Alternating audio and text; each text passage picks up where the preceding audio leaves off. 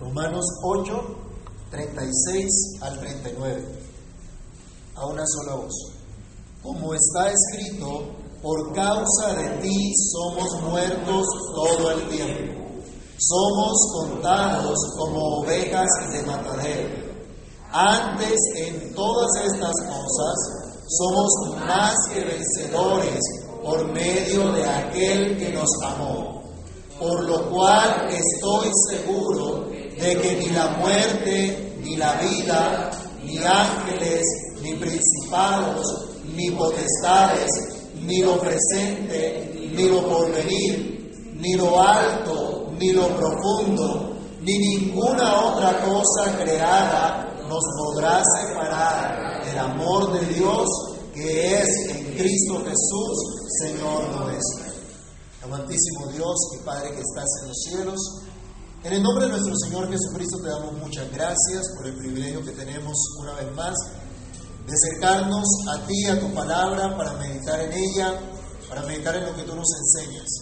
Queremos rogarte, Dios, que nos guíes, que nos dirijas, que tu Espíritu Santo ilumine nuestro entendimiento, para que comprendamos tu palabra y seamos edificados en ella.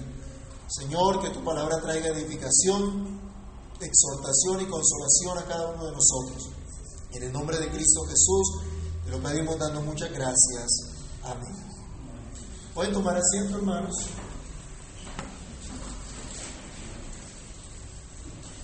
¿Cuánta seguridad puede tener el creyente en cualquiera que sea su situación? El apóstol Pablo está enseñándonos por medio de preguntas retóricas que absolutamente ninguna circunstancia nos puede separar del amor que Dios nos ha manifestado.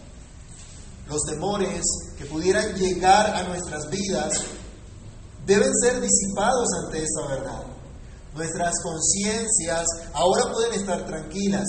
Dios es el que justifica. Y no hay cargos que se pueda levantar contra nosotros. Cristo los clavó en la cruz. Y es precisamente ese Cristo que fue a la cruz, el que murió, el que resucitó, el que además está sentado a la diestra de Dios Padre, el que nos defiende, el que intercede por nosotros. Así que habiendo hecho Cristo todas estas cosas, podemos tener total certeza. Absolutamente nada nos puede separar del amor de Dios. Y vimos una serie de circunstancias dolorosas la semana pasada por las que posiblemente hemos atravesado o atravesaremos. Pablo había atravesado ya por estas situaciones y en el futuro, de, cuando él escribe, atravesaría también la muerte por la espada.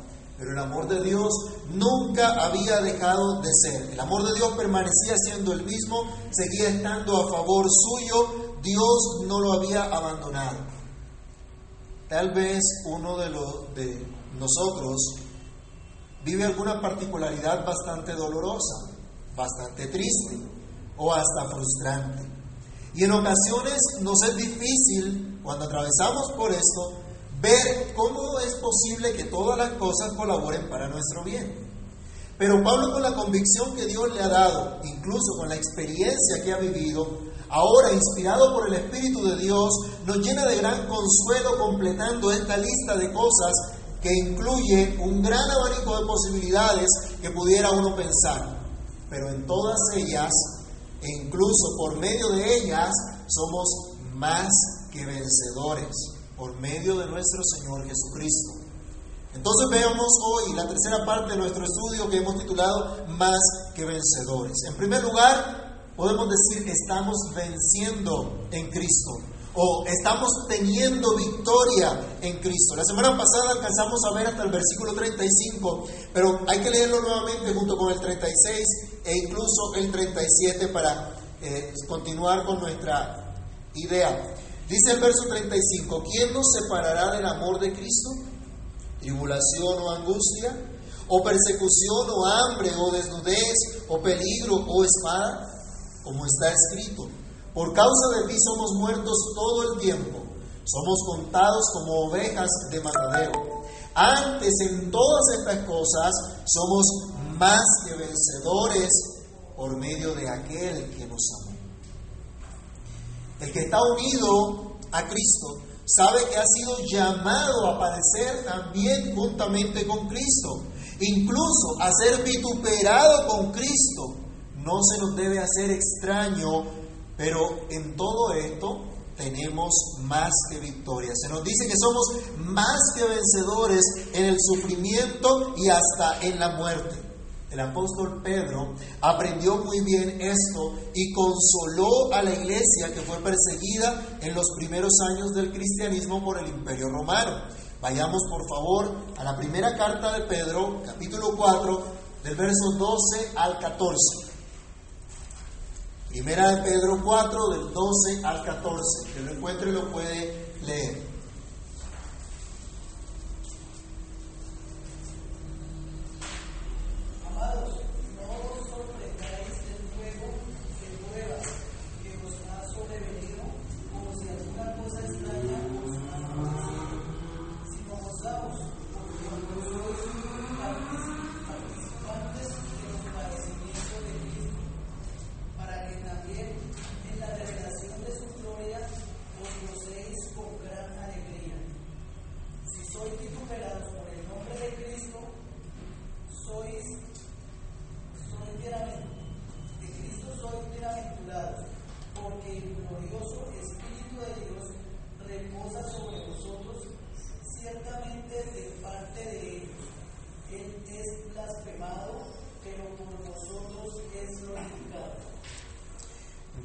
El apóstol le está diciendo a la iglesia, no se extrañen, no se alarmen por la prueba que están pasando, no se asusten por eso, no sientan temor alguno. Y dice, porque los padecimientos se van cumpliendo en todos los hermanos, en el mundo entero. Tristemente han vendido un evangelio que no es el evangelio de venga Cristo y se le acaban todos los problemas, ¿no? Y los que llevan años en el Evangelio podrán decirme si eso es verdad o es mentira. Llega uno a Cristo. El mayor problema que tenemos se acabó, que es el pecado, y Cristo nos perdonó y nos salvó. Pero dificultades tenemos en la vida. Y como cristianos hay dificultades, hay situaciones difíciles. Algunos quieren venir a Cristo es para que Cristo les acabe con todas las dificultades que tienen en la vida. Y así no puede ser. Algunos quieren venir a Cristo simple y sencillamente para tener plata, para salir de pobreza, para tener la bendición de Dios y ser grandes empresarios. Eso se tiene que quitar. Esa imagen es falsa. Ese evangelio es falso. Eso no es lo que Dios nos dice. El apóstol Pedro entonces le dice a los hermanos, hay pruebas. Y, y miren la forma como lo dice, el fuego de la prueba. ¿Qué se imaginan ustedes con esa expresión del fuego de la prueba? ¿Qué imaginamos? Es algo muy somero, livianito. Sí, ay, con todo se asustan, ¿no?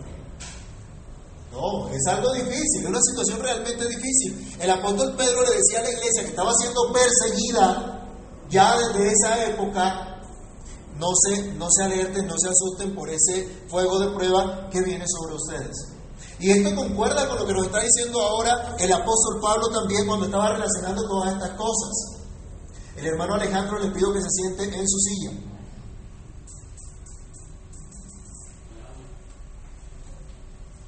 Vamos a esperar a que se siente y continuamos.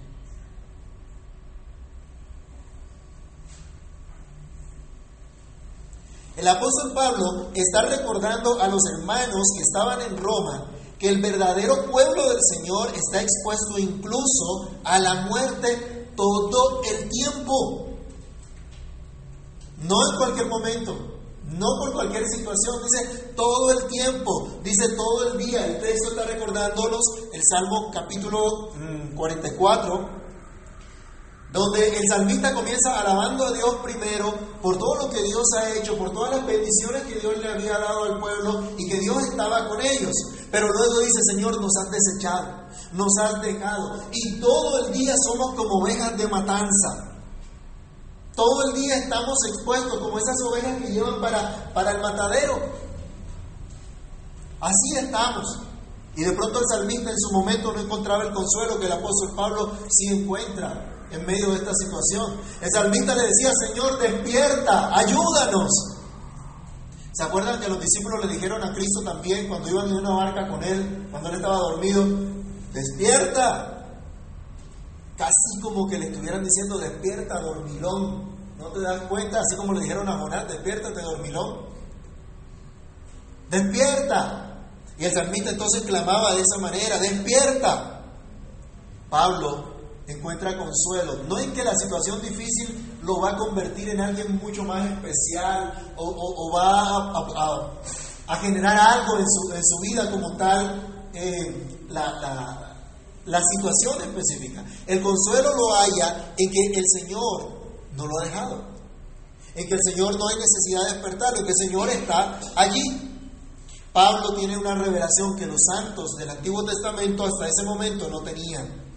Cristo había declarado en Mateo capítulo 5 del verso 11 en adelante, bienaventurados los que padecen persecución por causa de la justicia, porque de ellos es el reino de los cielos. Bienaventurados sois cuando por mi causa os vituperen y os persigan y digan toda clase de mal contra vosotros mintiendo. Gozaos y alegraos, porque vuestro galardón es grande en los cielos, porque así persiguieron los profetas que fueron antes de vosotros. Pablo está viendo todas estas circunstancias con esperanza, porque Dios está obrando en estas situaciones para el bien de sus escogidos, como vimos en el versículo 28. Sabemos que a los que aman a Dios, Todas las cosas les ayudan a bien. Y del versículo 33 al versículo 36, Pablo ha estado relacionando circunstancias difíciles, sufrimientos reales, ya sea por causa del pecado propio, por ser objeto del pecado de otros, por injusticias, o simplemente por pertenecer a una raza caída, vivir en un mundo caído. Pero su esperanza y su gozo no está en, en las circunstancias, su esperanza y su gozo no está en que las circunstancias puedan cambiar para favorecerlo, sino en que el amor de Dios no deja de estar con él. En que el amor de Dios no deja de estar en medio de su pueblo en todas estas cosas. Por eso, con gran seguridad, en el versículo 37 nos dice, antes en todas estas cosas, ¿somos qué? más que vencedores por medio de aquel que nos amó. Más que vencedores, más que victoriosos en todas estas cosas que ya había mencionado y las que ahora va a mencionar en los versículos finales del capítulo. Ni acá nuestra esperanza, mis hermanos, debemos tenerlo claro. Nuestra esperanza no está en que se acabe la pandemia, en que se acabe el COVID. Nuestra esperanza no está en que llegue un nuevo gobierno a nuestra nación y que traiga justicia, en que alcancemos a Colombia para Cristo. Nuestra esperanza no está en ninguna de estas cosas, ni siquiera en que debemos cumplir con nuestro deber de ser sal y luz para glorificar al Señor. Debemos hacerlo, hay que hacerlo, pero nuestra esperanza es que en todas estas cosas Dios está obrando. Dios está cumpliendo un propósito. Dios está afirmándonos su amor en Cristo. Por eso somos más que vencedores por medio de Cristo, a través de Cristo. Más que vencedores gracias a Cristo. La victoria no está en la fuerza, la victoria no está en el valor, no está en la disposición que tenemos de amar a Dios. La victoria no está en los tres, cinco, siete o más pasos para la victoria, como algunos han dicho por ahí. No estamos ganando la victoria por la astucia que usamos, ni por medio de los talentos que poseemos. Desde ya, dice el apóstol Pablo, somos más que vencedores solamente por medio de aquel que nos amó. Y nadie pudo amarnos como Cristo. ¿Quién puede amarnos como Cristo? Solo Cristo vino a mostrar su grande amor, el grande amor del Padre. Leamos por favor Mateo 11, 27. ¿Qué es lo que vino a ser Cristo? Mateo 11, 27.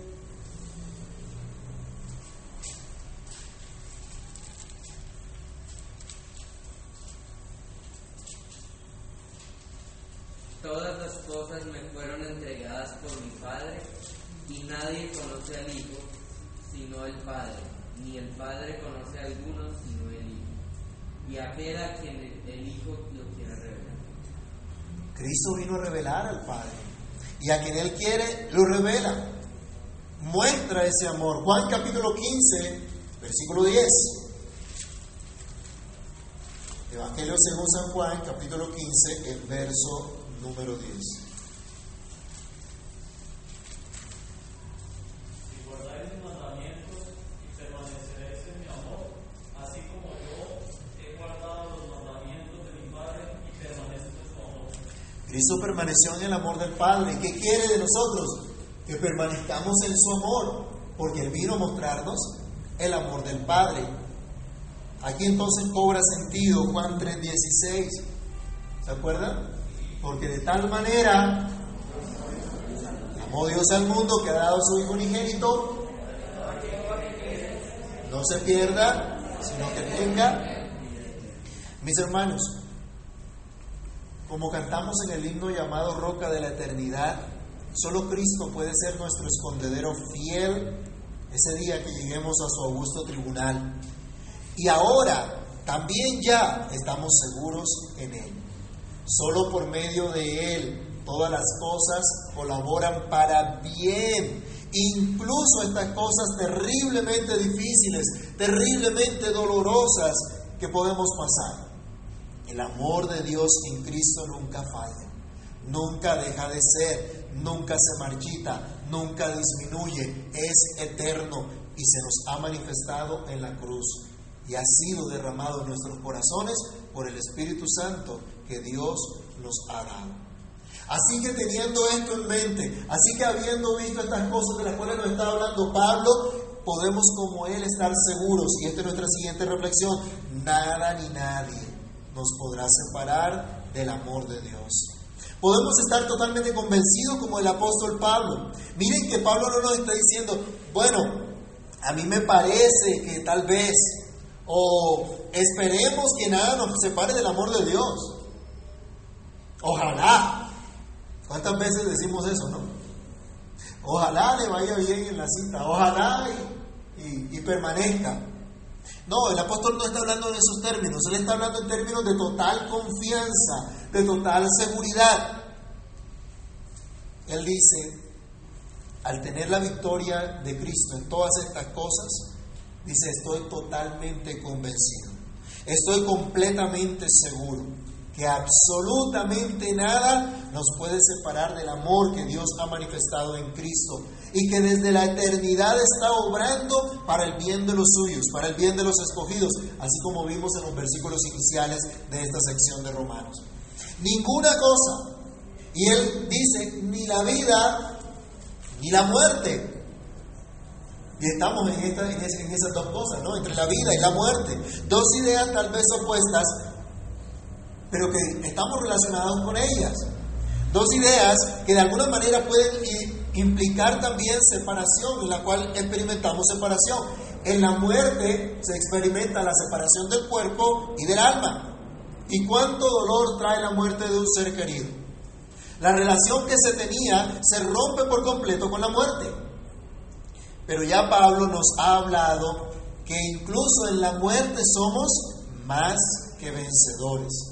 Y la revelación escritural también da fe de esta esperanza de los creyentes del Antiguo Testamento. Leamos por favor Salmo 73 del verso 24 al 26. Salmo 73 del 24 al 26.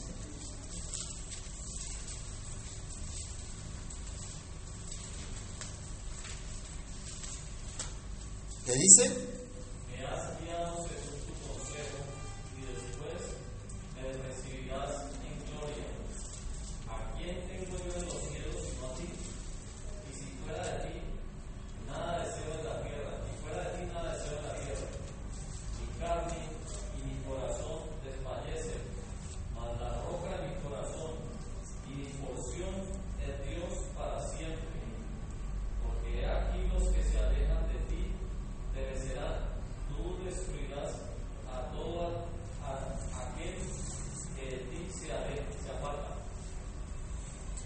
¿Quién más tengo yo en los cielos? Dice, tú me recibirás en gloria. Había esa esperanza. Job podía decir, Job capítulo 19, versículos 26 al 27, con completa seguridad también. Después de deshecha esta mi piel, en mi carne he de ver a Dios, al cual veré por mí mismo. Mis ojos lo verán y no otro, aunque mi corazón desfallece dentro de mí. Un hombre en su lecho de muerte fue afirmado en esta esperanza. ¿Se acuerdan del ladrón que fue crucificado junto al Señor? Que le dice, acuérdate de mí cuando vengas en tu reino. ¿Cuál fue la respuesta del Señor? Hoy estarás conmigo en el paraíso.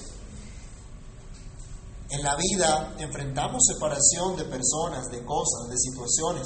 Algunos salimos muy temprano de la casa de nuestros padres, por ejemplo, su servidor. Y, y no fue fácil dicha separación. A lo largo de la vida hemos dejado compañeros de estudio, amigos, tal vez muy cercanos por un tiempo. Incluso algunos han pasado por el doloroso episodio de la separación de su cónyuge. En la vida somos tentados una y otra vez para andar en nuestros propios caminos. Pero somos llevados por Dios a una vida de intimidad con Él, de comunión con nuestro Salvador. Este es el llamado que tenemos, Colosenses 3, del 1 al 13.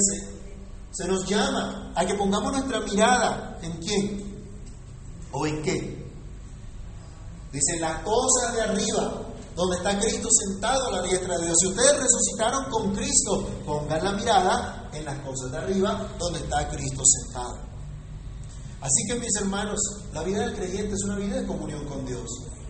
De modo que ninguna de las cosas, ni la muerte, ni la vida, podrá separarnos del amor de Dios en Cristo. Pablo dirá más adelante, pues si vivimos, para el Señor vivimos. Y si morimos, para el Señor morimos. Así pues, sea que vivamos o que muramos, del Señor somos. Pero sigue el listado. Pablo está hablando de otras cosas que son difíciles, pero que no nos pueden separar del amor de Dios. Ahora él dice, ni ángeles, ni principados, y aquí incluyo ni potestades. En este contexto, como en Efesios 3:10, cuando Pablo utiliza estas palabras, se refiere pues, a los ángeles, tanto a los buenos como a los malos. Los principados y las potestades o poderes se relacionan con ángeles, buenos o malos, en este caso demonios los últimos. Algunos herejes del primer siglo empezaron incluso a clasificar a los ángeles en ciertas em, jerarquías para darle cierto nivel de adoración. Todo esto era un cuento gnóstico, que todavía algunos siguen. No sé si ustedes se acuerdan de una, una actriz colombiana que eso hacía, decía que era soy hincha de los ángeles. y, sabía que ángeles había que hacerle oración y hacían oraciones a los ángeles y todo ese cuento. Bueno, Pablo se enfrentó en contra de todo eso también. El mismo apóstol Pedro, Juan, hablaron en contra de eso. Y, si, y si bien es cierto que en las escrituras se nos habla de estos ángeles con, ese, con esos rangos de, de autoridad, Pablo no, no está entrando en detalle de qué hace el, ángel o mensajero, eh, los ángeles que están como, como principados o los ángeles que tienen eh, cierto nivel de poder. Es lo que está diciendo, sea quien sea. Por eso creo que hay una traducción también, una nueva versión por allí que, que dice, ni ángeles ni demonios nos pueden separar del amor de Dios. Ni los ángeles buenos ni los ángeles malos, ninguno nos puede separar del amor de Dios.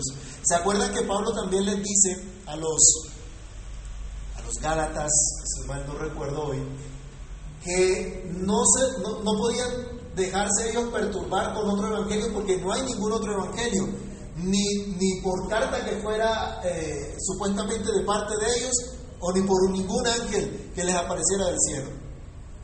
Entonces, Él está diciéndonos ahora, ninguna, ningún ser de estos creados, estos seres angélicos nos pueden separar del amor de Dios. Por si acaso dentro de la iglesia en Roma hubiese superstición o una creencia equivocada respecto a los ángeles, Pablo les asegura a los hermanos, ni los ángeles ni los demonios nos podrán separar del amor de Dios que es en Cristo. Por lo tanto, podemos añadir, ni siquiera la influencia de estos ángeles sobre los hombres, sobre los gobiernos de este mundo. O si no, mis hermanos, si usted no, si usted considera estas leyes que están defendiendo al malo y que están castigando al que hace lo bueno, esta gente que promueve estas cosas, ¿qué más nos queda pensar sino que están influenciados por demonios? Influenciados por el mismo Satanás, por el mismo diablo. Un Herodes que mandó a matar a todos los niños menores de dos años para ver si podía matar al mismo Señor Jesús. ¿No estaba influenciado por el, por el maligno? Seguro que sí. De hecho, hermanos, si nosotros vemos en el mundo entero lo que pasa hoy día, solo podemos pensar que están influenciados por el enemigo de Dios, por sus demonios. Pero aún así, esto no nos puede separar del amor de Dios que es en Cristo Jesús, Señor nuestro. Incluso, por si llegase aflicción a nuestra vida a causa de estas cosas, nada nos podrá separar de ese amor de Dios. Los impuestos injustos, las leyes injustas, como le pasó a los hermanos del primer siglo. Leamos también, por favor, alguien que busque primera de Pedro 5, del 8 al 11.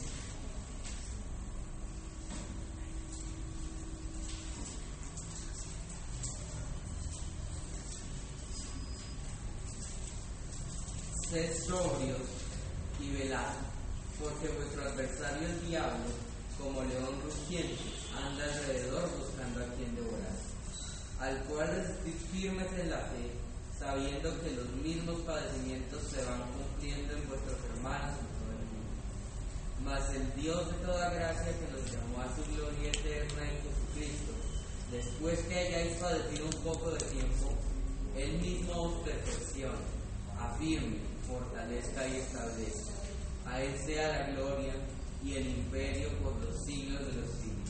Amén. ¿Qué dice Pablo? Que hay que pisotear a Satanás y que hay que reprenderlo y echarlo fuera y a los demonios y hacer cualquier cantidad de, de cosas raras. ¿Cómo se le resiste?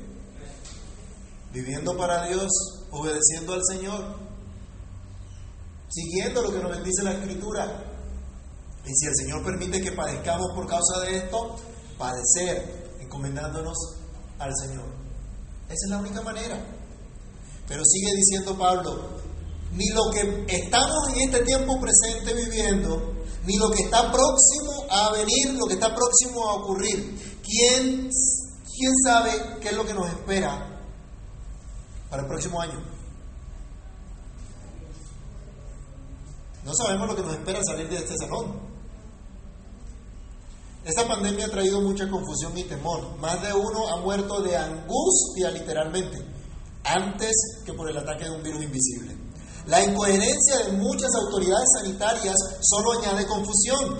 Para unos casos hay determinados protocolos de bioseguridad, para otros no. O más bien, para unas personas sí, para otras no. Lo que antes era obligatorio, ahora se dice que no es efectivo como medida de bioseguridad.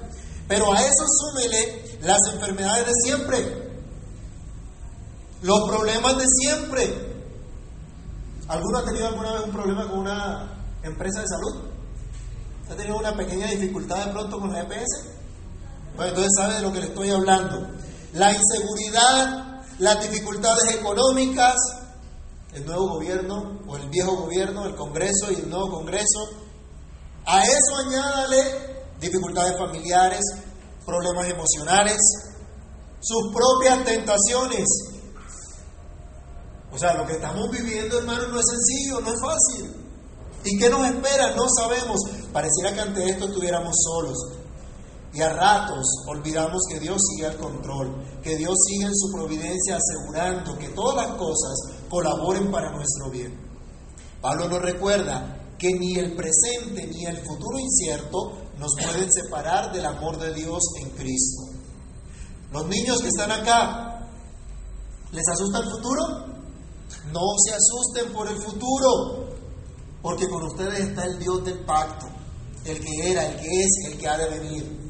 Iglesia de Cristo, no tengan temor de lo que pueda pasar mañana. La aflicción que el Señor pudiera permitir en nuestras vidas no nos dejará, no nos quitará el amor de Dios, no logrará separar de nosotros el amor de Dios. Él sigue perdonándonos, Él sigue ayudándonos. Y dice aún más el apóstol Pablo, ni lo alto, ni lo profundo, ni ninguna cosa creada. Ni lo alto, ni lo profundo, ni ninguna otra cosa creada nos podrá separar del amor de Dios que es en Cristo Jesús, Señor nuestro. ¿Qué obstáculo encontramos en nuestro camino? ¿Qué peligro vemos que viene de lo alto o incluso del abismo? Es lo que Pablo nos está diciendo. Se abre el infierno a nuestros pies. Cristo ha dicho que está con nosotros todos los días hasta el fin del mundo y que las puertas del Hades no prevalecerán contra la iglesia. Nuestro pastor, Cristo Jesús, es el que nos lleva por pastos delicados y nos conduce incluso al caminar en el valle de la sombra de la muerte. Así entonces, Pablo concluye, ninguna otra cosa creada nos podrá separar del amor de Dios, del amor que Dios nos ha manifestado en Cristo. En Cristo nuestro Señor, el Creador sostiene y controla todas las cosas. Dios sostiene y controla absolutamente todo. Él, el que creó todo, está por nosotros. El Creador es el que nos ha amado en Cristo. Por lo tanto, ninguna obra creada, ninguna institución humana nos podrá separar de ese amor de Dios en Cristo Jesús, Señor nuestro. Ese Señor por medio del cual tenemos paz para con Dios. Aquel que es nuestro dueño, aquel que es nuestro Rey, nuestro gran Salvador, el único digno de total confianza y de completa sujeción. Qué gozo, mis hermanos, es saber que no hay condenación ya para los que están en Cristo, para los que tienen el Espíritu de Dios por el cual claman Abba Padre. Qué maravilloso es saber que un día se manifestará a nosotros y en nosotros la gloria de Cristo. Aunque ahora la creación, aunque ahora nosotros mismos y hasta el Espíritu Santo clama por ello, sabiendo que ningún sufrimiento que podamos atravesar se compara con la gloria venidera que nosotros ha de manifestarse.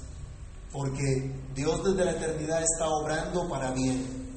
Porque Dios nos escogió, Dios nos llamó, nos justificó, nos glorificó en Cristo, en quien tenemos victoria cada día, en quien somos más que vencedores en las circunstancias adversas, frente a los obstáculos que encontramos en nuestro caminar, en lo que podemos estar viendo o que pase en el futuro, nada nos puede separar del amor de Dios que es en Cristo Jesús, Señor nuestro. Hay esperanza, mis hermanos, para nuestras vidas. Hay esperanza para nuestros hogares. Hay esperanza para la iglesia del Señor. Nada nos puede separar de su amor. Entonces podemos también nosotros estar unidos como hermanos, como familia, porque estamos unidos a Cristo Jesús. Y podemos vencer juntos como pueblo del pacto y cada uno en sus hogares. Pensemos en estas cosas para poder luchar contra nuestros propios pecados, contra nuestras propias inclinaciones pecaminosas, contra nuestros temores, sabiendo que ya tenemos la victoria en Cristo y más que victoria en Cristo, más que vencedores. Oremos. Amado Dios Padre que estás en los cielos, en el nombre del Señor Jesús te damos muchísimas gracias por tu bendita palabra, por el ánimo que tú nos das a través de ella, por el consuelo que solo en ella encontramos. Gracias Señor por tu fidelidad para con nosotros. Gracias porque hoy Señor nos recuerdas por tu palabra que absolutamente nada nos puede separar de tu amor. Muchas gracias. Muchas gracias Señor porque sabemos que no depende de nosotros, depende de ti. Porque en nuestra fuerza seríamos incapaces de perseverar. En nuestra fuerza seríamos incapaces, Señor, de estar en tu amor. Pero tú nos has amado y porque tú nos amaste primero, ahora podemos amarte. Ayúdanos, Señor. Ayúdanos a permanecer en tu amor. Y ayúdanos, Señor, a entender que ninguna situación, ninguna circunstancia en realidad nos puede separar de ese amor.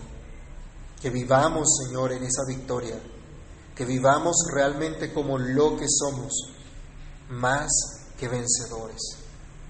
Ayúdanos en medio de cualquier situación a entender que somos más que vencedores por medio de Cristo.